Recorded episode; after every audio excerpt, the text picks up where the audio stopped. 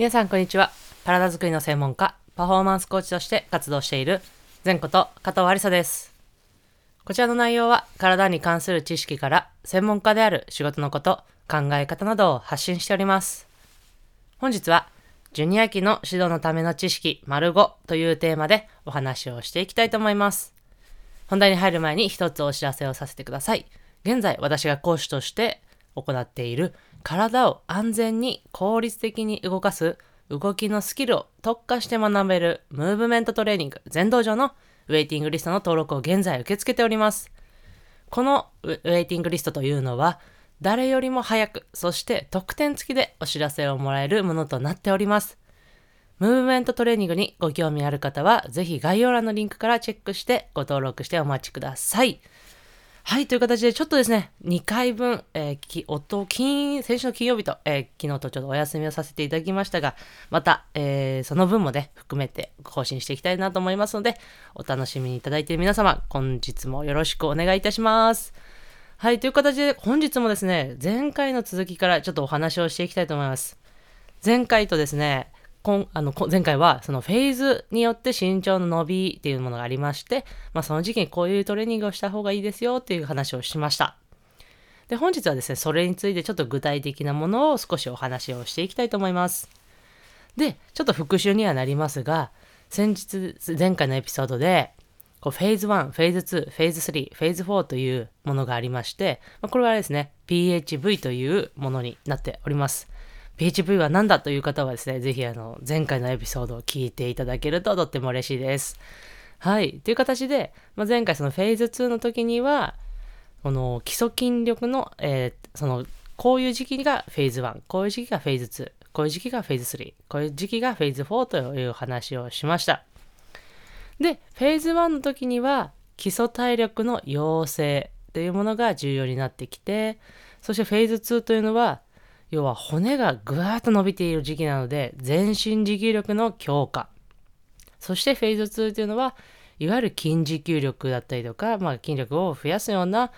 トレーニングをしていく。そして最後、フェーズ2っていうのも身長が完全に止まっているところになりますので、いわゆる成人、大人と同様のトレーニング、要は制限がないという状況ですね。いうトレーニングをしていきましょうという話をしました。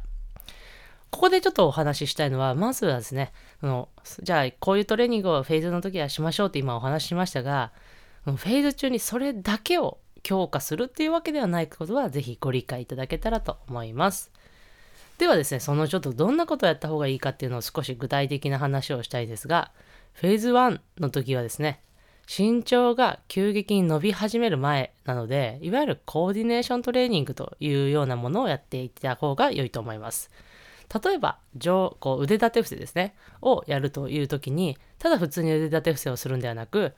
ちょっと負荷を、えー、優しくするために上半身をちょっと要は高くして壁だったりとか何か台にこう寄りかかるというかですね。こう支えた状態で例えばボールをこう左右に転がしながら行う腕立て伏せ。まあ、そういうことそうすることによって縦腕立てをするんではなくボールにしっかりと手を合わせて、それをこう、ぐらつかないようにしながら腕立て伏せをなどをするという、いわゆるちょっとですね、コーディネーション的なこう要素が必要になってきますので、そういうのようなやり方が必要になってくるかなと思います。そしてフェーズ2というのが、先ほどもお話しましたが、骨がぐーっと伸びてきて、全身持久力の強化にとても、えー、うってつけな時期になりますので、いわゆる LSD という長くこうゆっくりと走るようなトレーニングだったりとか、いわゆるインターバル走、こう走って、ちょっと止まって、走って、止まってみたいな、そういういわゆるラントレと言われるようなインターバル走を行うと良いというふうに考えられています。そしてフェーズ3というのは、先ほどお話しましたが、筋持久力。例えば先ほどフェーズ1でお話しした腕立て伏せをですね、えー、フェーズ1では10回やっていたものでは、フェーズ3ではそれを、あのー、こう、ボールを使わずにですね、こう、10回だったものを20回、もしくは、えー、まあ、それがちょっと20回か厳しければ、15回とかですね。まあ、そういう回数を増やしていくというふうなことで、えー、負荷をかける必要があると思っています。で、最後、フェーズ2という、あフェーズ4ですね。というのが、いわゆる、えー、もう完全に身長が伸び伸びが止まっても成人同様っていう形になりますので例えば同じ腕立て伏せでも何か重りをこうつけたりとか、まあ、ちょっと負荷を強くするという形で行うことが良いというふうに言われています。ぜひですね、今回のそのこうフェーズ1、フェーズ2、フェーズ3、フェーズ4の時のトレーニングの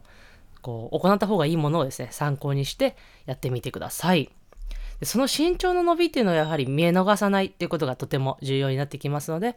そちらの話もですね、あのー、こう前回のエピソードでもしてありますので、あとはですね、こういろいろ順天堂大学さんのスポーツ科学センターの方でも、スラリちゃんというですね、こう、ちょっとたの、あの、可愛らしい絵がある、ダウンロードができる、その身長のですね、こう、測れるような、こう、紙でこうダウンロードして、こう、ご自宅でも身長が測れるようなものもありますので、そういうのをぜひ活用しながら、その身長の伸びを見逃さず、今、あなた自身、要は子供自身がフェーズいくつなのかっていうのをしっかりと、え見極めることが必要重要になってくるんではないかなと思います。ぜひ、えー、皆様のご活動に活、えー、ご活躍というかですね、こう活用していただけたら嬉しいです。はい、それでは最後、前頭はストレッチして終わりにしましょう。目の前で手組んで、その手を天井に伸ばして、伸ばして、伸ばして、伸ばして、パタチ軽くん。